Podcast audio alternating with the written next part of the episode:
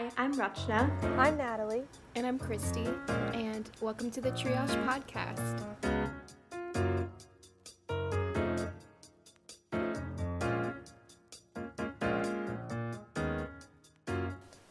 Hi, everyone. Welcome back to the Triage. We're so excited to have you all with us today.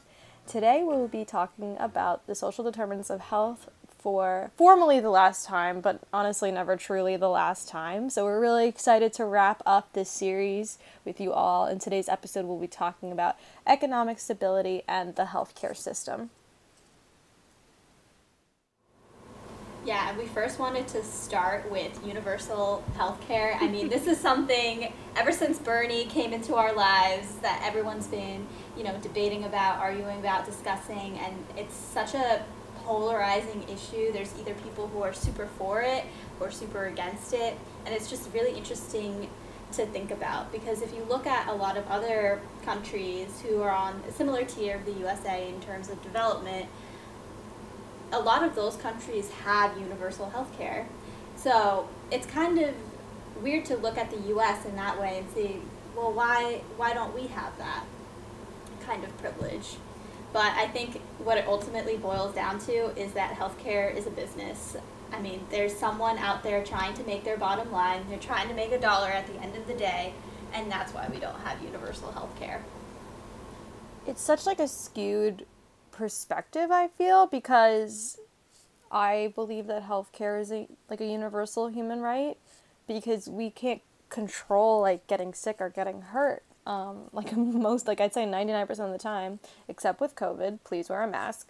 But yeah, like I just get so like shocked that there are people who are angry about us trying to fight for a more equitable solution to healthcare and um, medical debt. Medical debt is such a huge, ugly side of our healthcare system that people try to talk like act like don't exist sometimes. I feel like it's kind of a little stigmatized to talk about how much debt you can get into for seeking healthcare treatment. Yeah, and I feel like with COVID, so many people are angry that we have to hurt the economy in order to save lives, which like kind of weird. I mean, that comes from our capitalistic point of view and um, our love for capitalism in this country. But if everyone had health insurance and had access to great health care, healthcare that is culturally competent, healthcare that is tailored to each person, that we wouldn't be in a predicament like this. Like, of course, pandemics we can't really control half the time, but if everyone felt comfortable with the healthcare that they had, if healthcare wasn't tied wasn't tied to employment, you wouldn't have people risking their lives to go to work just to like keep their health insurance. God forbid they do get COVID. And so people are like annoyed with this pandemic and what it's done, but it really comes from the fact that we don't have universal health care and people have to work their ass off and put themselves at risk in order to maybe have some sort of coverage for a disease like this. It's just kind of backwards. And I don't think people understand the root of everything. Yeah. And I think what's interesting to think about on the other side of that coin is, and why maybe, you know, the US is not going towards universal healthcare is that there's so many healthcare companies, there's so many pharma companies, so many insurance companies that a lot of those people, if there was universal healthcare, it would be kind of like they would have to decrease in size. I think there's different ways that they would go about having universal health care, and one of the ways is to keep some of the companies and keep the options, but you know, decrease the size and the power that they have in determining the prices and the cost of everything.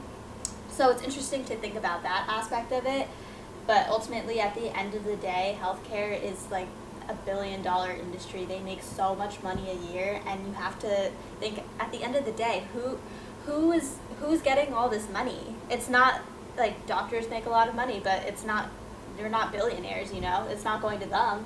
Where is it going? It's going to the CEOs.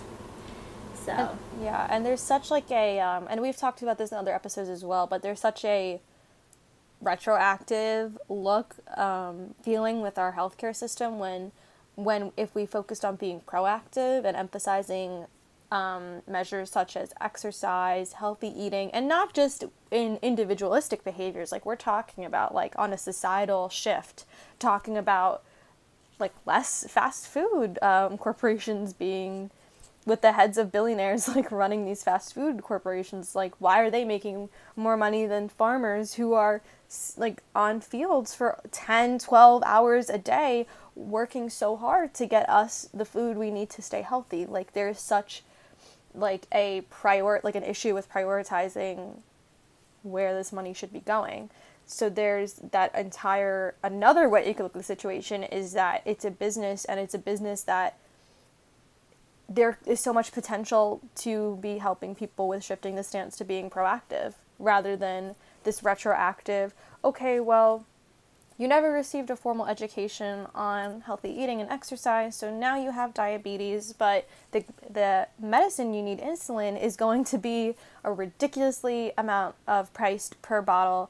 Um, that and you need a new one every single month, and it could potentially put you in debt, or you won't need the medicine you need you can't afford the medicine that you need to live. And it's like how did we get like how did we get here?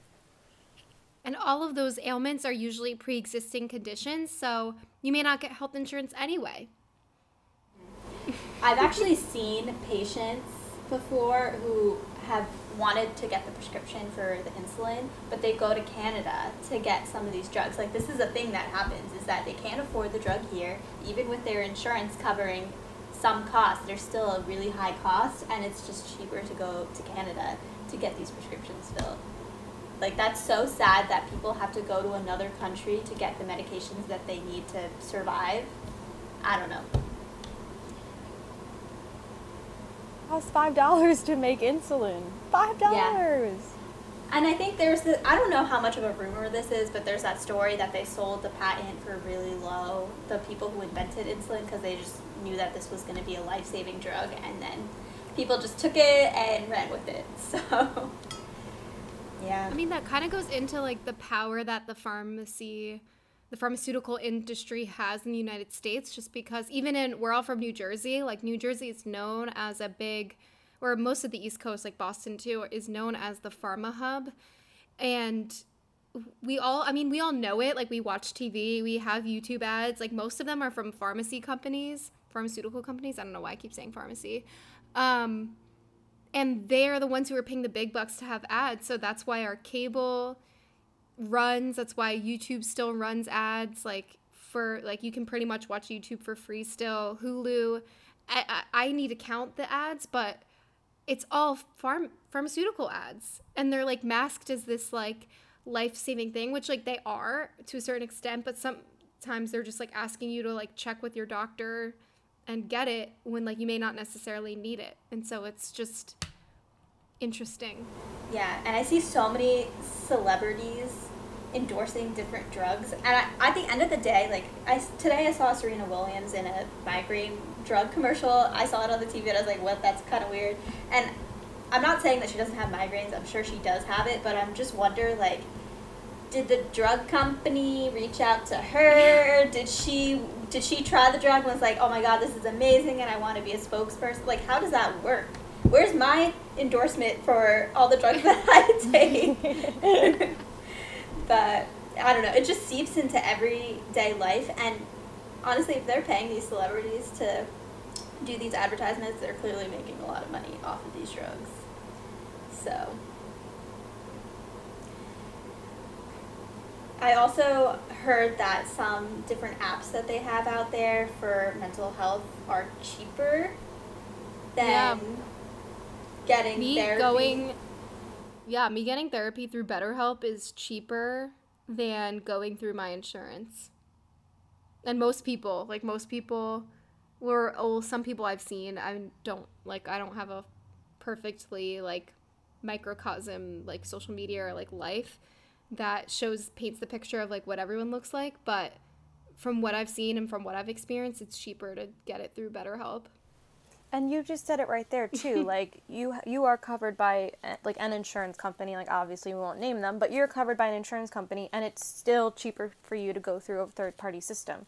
So it's not even equitable and it's well it's not equitable regardless because there are folks who don't have it but even for folks who are covered it's not even equitable for them it's just a broken feedback loop it's just a broken system because we're paying these premiums we're we're dedicating so much um, energy being anxious about i mean i know i am at least will i have healthcare by the time i'm 26 like will i be covered? Like i have to figure all of these things out. Okay i'm starting to apply for jobs next year. Well i got to make sure that i have healthcare attached to it. We're putting all that energy into it it could still be hundreds of dollars every time i go to the doctor. Thousands of dollars if i need a hospital visit. That's not even if i get healthcare coverage it's not even guaranteed to not leave me in some sort of debt so it's not even efficient in that sense of that everyone is thinking, you know, we all have this this this uh, mindset as a country. I won't say individualistically, but mindset as a country that this is the best option. This is the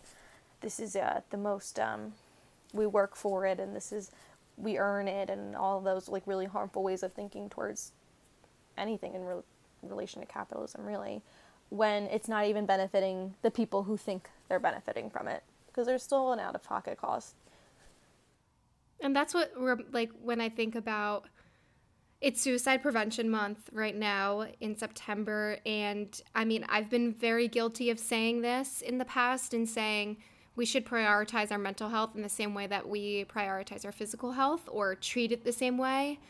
But it's our physical health doesn't get that great of treatment anyway. Like it's not like health insurance or like going to the doctor is solves everything. Just the same way like going to therapy, like it doesn't solve everything half the time. Like it's good to go and it's helpful, but like it's not the magic thing. Like if you don't have money and you're suicidal, like you know what I mean? Like it's just like we need all these basic rights in order to sustain our lives and if you're missing one or two of them, like how are you supposed to be happy all the time? But also like people with chronic conditions or disabilities who have such a tough time with their physical health um, and are in medical debt from it or don't get covered because they have a pre-existing condition like they're constantly screwed over by the healthcare system. That's even before they get mental health treatment. So like saying you know treat our mental health the same way we treat our physical health like we treat both like shit in this country and our yeah. system doesn't allow us to really treat both. So we should all really be prioritizing improving both systems and like upholding those values and those policies. And if politicians don't think that we deserve both then like we got to hold them accountable.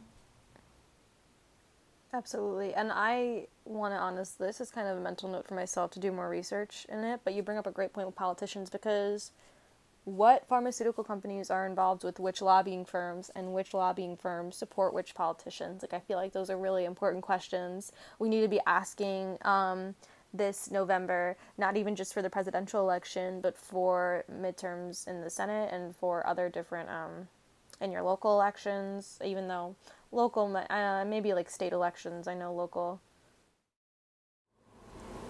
Yeah it's just so sad to see how healthcare is politicized in general.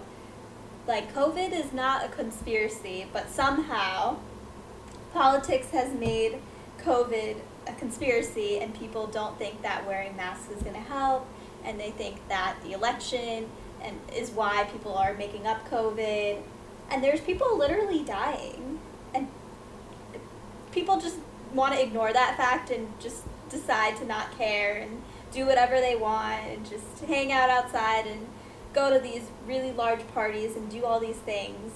But I don't know. I, like, how can you make something that is so real and that has affected all of the world so badly? How can you say that that's made up?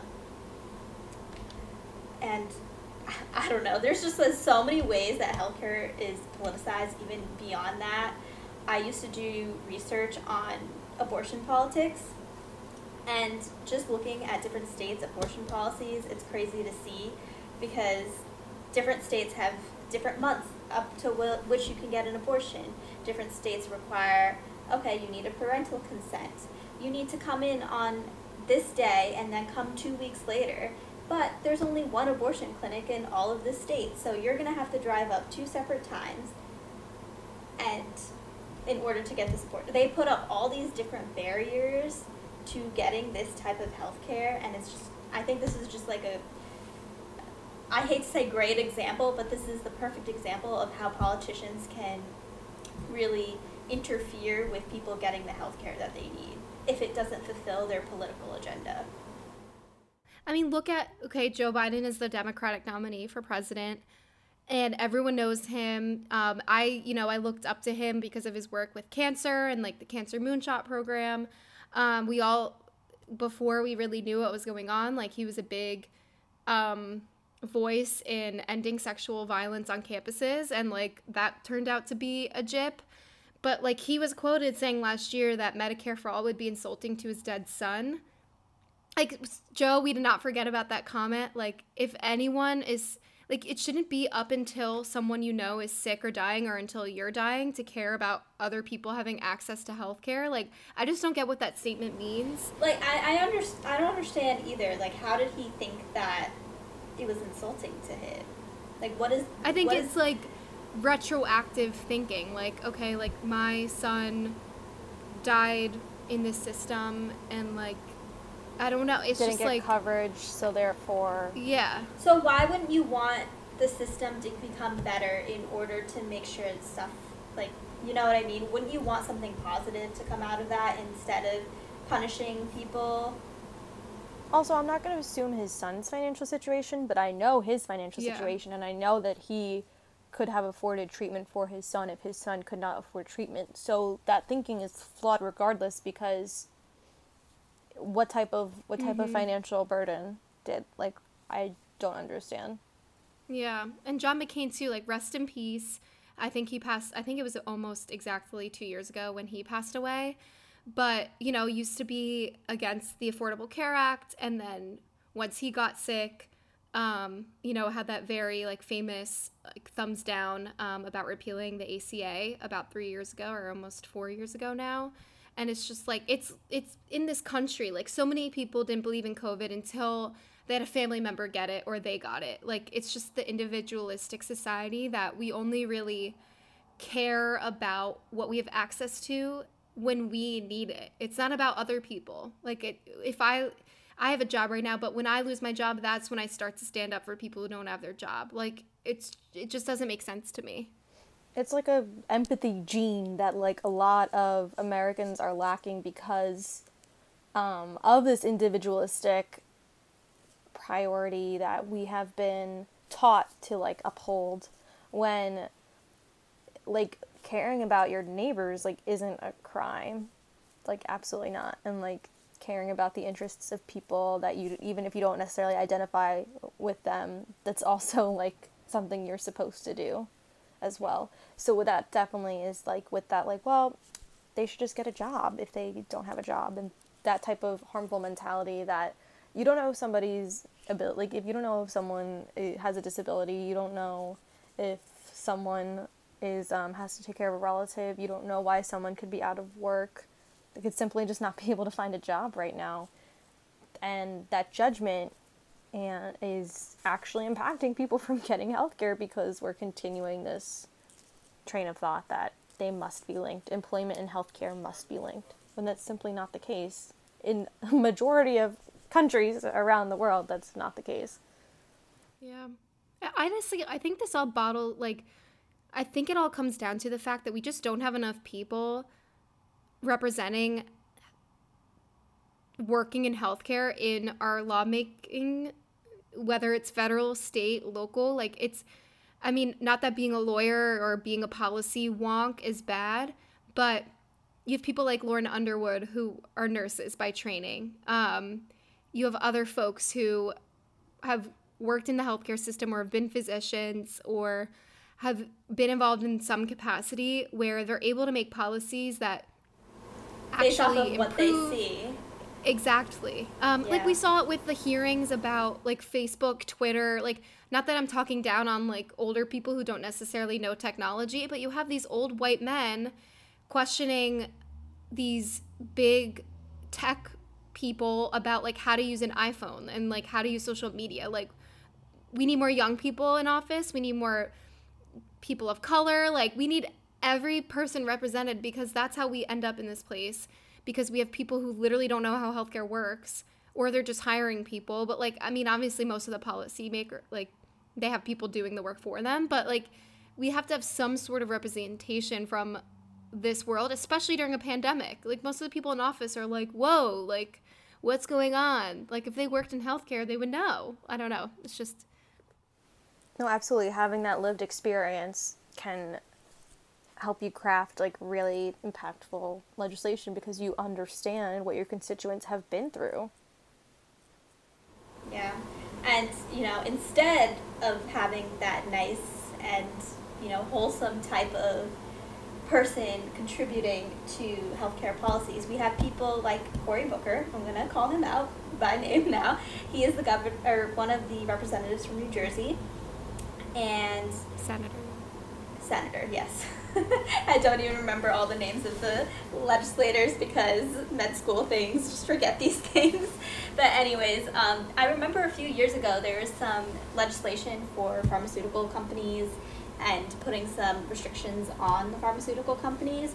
But New Jersey is such a big pharma hub. I mean, I feel like a lot of people have headquarters there. J and J's headquarters in New Jersey, for example, and he voted against it, even though you know, he proclaims he's a Democrat and has more left leaning policies, but in this case, because, you know, his um, fundraiser people are, you know, or what is it called when someone gives money to a campaign? What is the word for that donors. person? Donors. The donors, yes. His donors are the pharmaceutical companies, so he voted against it.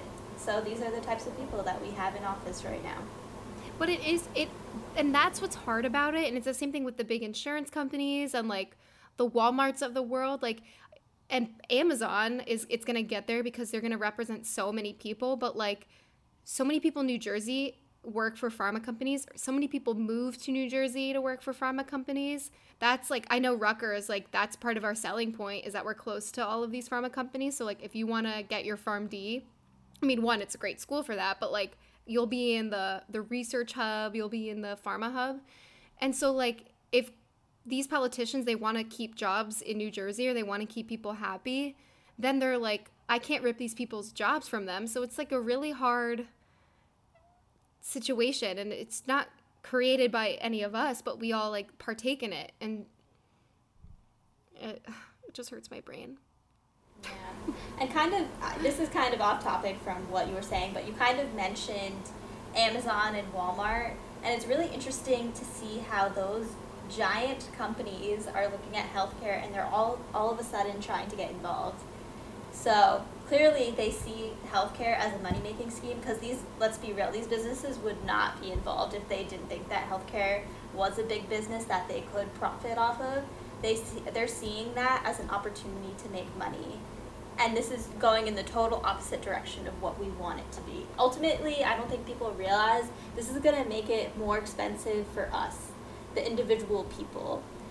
So, and it's not solving the issue. Like I think why capitalism keeps on moving on, especially like consulting, like the big 4 consulting firms is because everyone's trying to solve these big problems, but we don't ever get to the root of it. It's like we slap these like solutions on top of it. So, like Lyft and Uber, for example, like they're starting to partner with health systems and health plans to help transport folks to and from doctor's appointments and make it more accessible, like we talked about in our neighborhood and environment episode about accessibility to your healthcare provider is important. Like, instead of having a a private company come in there, like we could solve the issue of accessibility, but instead we're gonna throw in Lyft and Uber, and instead of making ambulance rides more affordable and like everyone feeling comfortable calling 911, which nobody does, understandably, we're oh, call a Lyft, call an Uber, and take you to the hospital or to the doctor's appointment. Like it's just we're we have all these like whoa crazy like solutions, but it's really like we could just solve it. Make the, the ambulance cheaper so that they don't yeah, need like, to take a random it's person. funny. yeah and that logic actually like just thinking about that specific scenario that you said just thinking about that like in, in an ambulance there are people who are qualified to take care yes, of someone if yes, they are exactly. in an emergency situation. If someone gets in an uber like how are they like if they're bleeding out like what are they going to do? They're in uber. So that doesn't even solve that much of a problem. That probably will create more problems because people are like i'll be okay i'll just take the uber and then next thing you know, they're having a really bad medical crisis in an Uber. I I had to take an Uber once to a doctor's appointment or a Lyft. I don't take Uber. I took a Lyft to a doctor's appointment, and the guy told me he was like, "Wait, I'm like nerve like I'm happy like it's not an emergency because I'm starting to get nervous now because I did take one person and I was like, oh my gosh, like I don't know how dire their situation is. So when he saw that he was taking me to an outpatient center in a hospital, he was like." Traumatized which like i don't blame them at all either because now they're like We didn't sign they're also feeling yeah. like they're putting someone at risk. Like, Yeah. Yeah. They're also put in a stressful situation.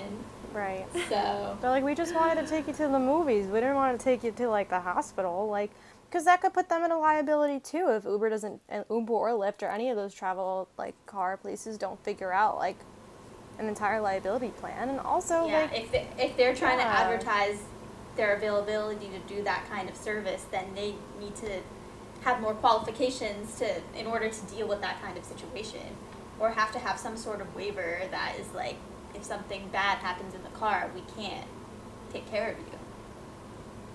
So, I don't know. Very interesting to think about. And kind of going off of our previous episode slash I guess I guess like basically our whole podcast because we talked about this so much is another issue with health healthcare is just the cultural competent competent competency component of it. Sorry, I cannot talk today. I just had a really long shift at We- the hospital. we were all before we started recording just talking about how shitty our weeks have been. So it's been a rough one. It's been a really rough one. So just about this topic in general, it's just people geographically don't even have the access to the healthcare. Forget about the financial aspect because that's a whole nother issue. And um, you know, physicians are trained in a certain way to treat certain diseases, but if they're not exposed to a certain culture where, say, the prevalence of a certain disease is higher, they might not have the skills in order to treat that type of disease in that population. yeah, and like even I noticed after researching some health plans, which is a good start. Like I think at a lot of places we are making progress, but we just need buy-in from everyone. But health plans are starting to mark who in who in their network is trained on cultural competence, which is good. Um, and like, are we ever going to get to everyone? Probably not at this point, just because we don't have buy-in from everyone. Like, hospitals are business now. Like, we want we want people in and out. We want people in and out. Who cares about their life or their background or if they can afford the treatment? In and out, baby. But like, it's it's the same thing with ACOs, like accountable care organizations. The idea of it is amazing to have all of these systems be connected together and your your patient records follow you and your doctor can easily see what medications you're on and who you've seen. And have you been to the gyno? Have you been to your heart specialist if you need one? Hey here's your checkup. I know everything. But now it's made these huge conglomerates of health systems that don't the whole like integration and interoperability of patients information and doctors and administrators and nurses and everyone everyone involved it's not doing that job. And so we've created these huge systems but then it's still leaving the patient vulnerable and at risk. And so it's like we're getting there. Like the ideas are here. It's just we need buy-in from both sides. And I don't know. Like, are we gonna get that? Are we gonna get that buy-in? Like, you'd think this pandemic would help in having people see, like, shit, we need to like get our stuff together. But once this is over, like, are people still gonna acknowledge that our system is broken? I don't know. What do you guys think? this is just one of those things that no matter what, no matter how many committees they form on something like this, like it's just never gonna be resolved because there's always gonna be ways that you can be better on something. And Yeah. unfortunately, this is like a work in progress, and it's a permanent work in progress, like most things in the world. So I don't know. What do you think about it, Natalie? I think that once COVID pa- passes, the people who were not affected but still may feel feel this way now are just going to think everything's going to go back to normal, and then it's going to be like um, just a smaller community like fighting the fight, really, to have equitable healthcare, to have universal healthcare, to end racism in healthcare and gender and equity in healthcare, and to end ableism in healthcare as well, and discrimination based on any part of someone's identity too.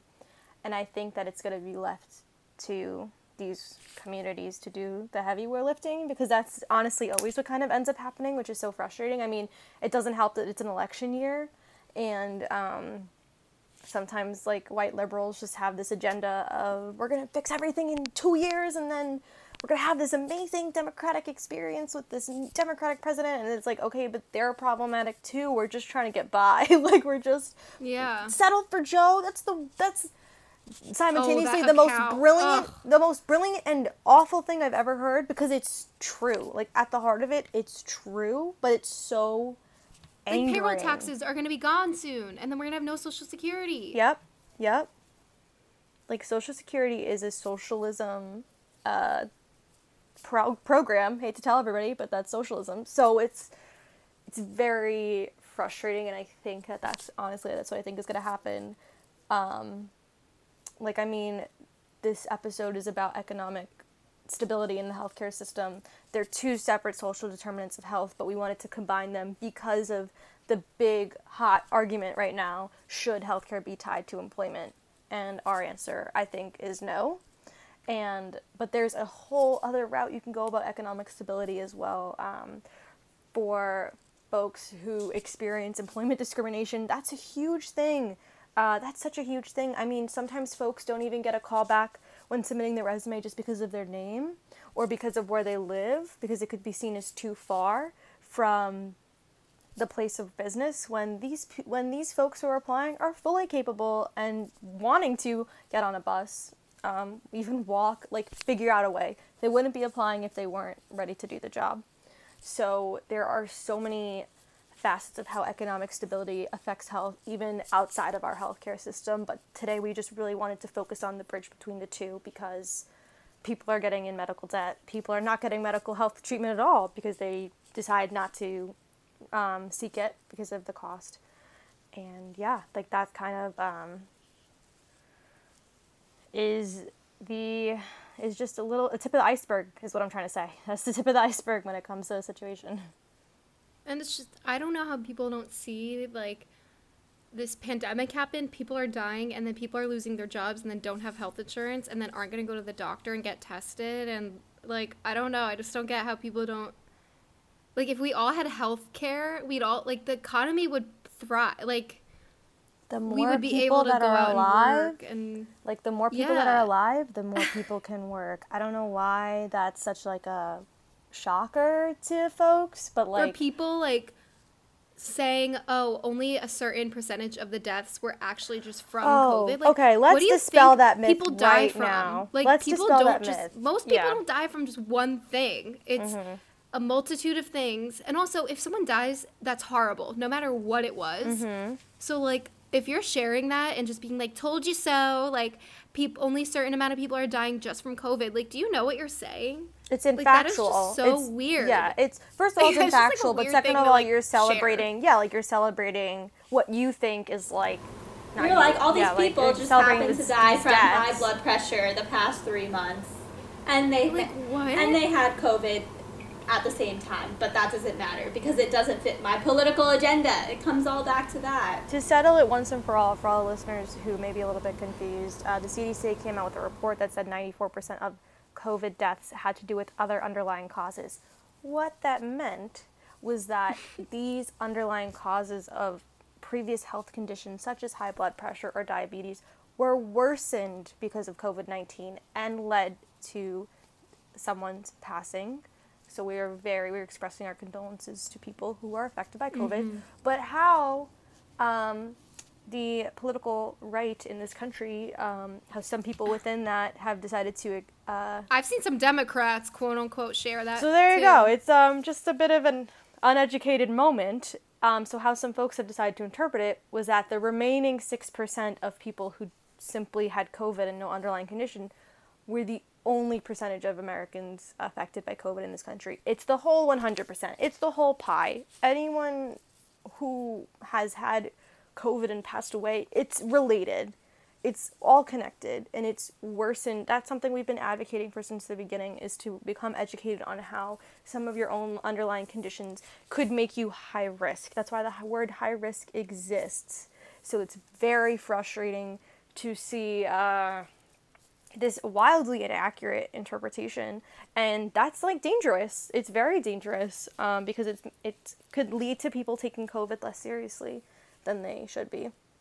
And it'll take away from the argument that we're making today that um, we don't take chronic conditions seriously and we don't have a system in place where we're able to take care of both at the same time and have information follow the patient from doctor to doctor.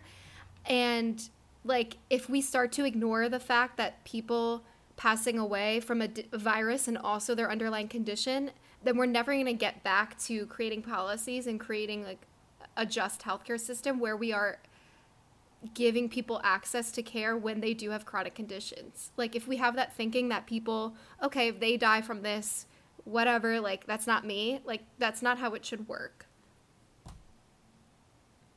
I completely agree.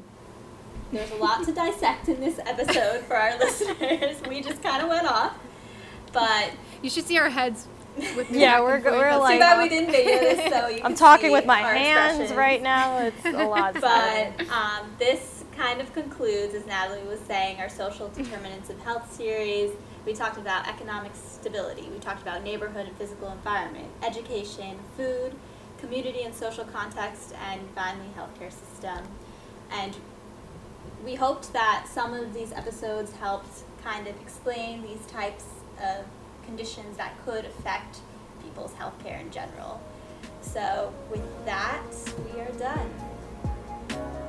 Thanks, everyone.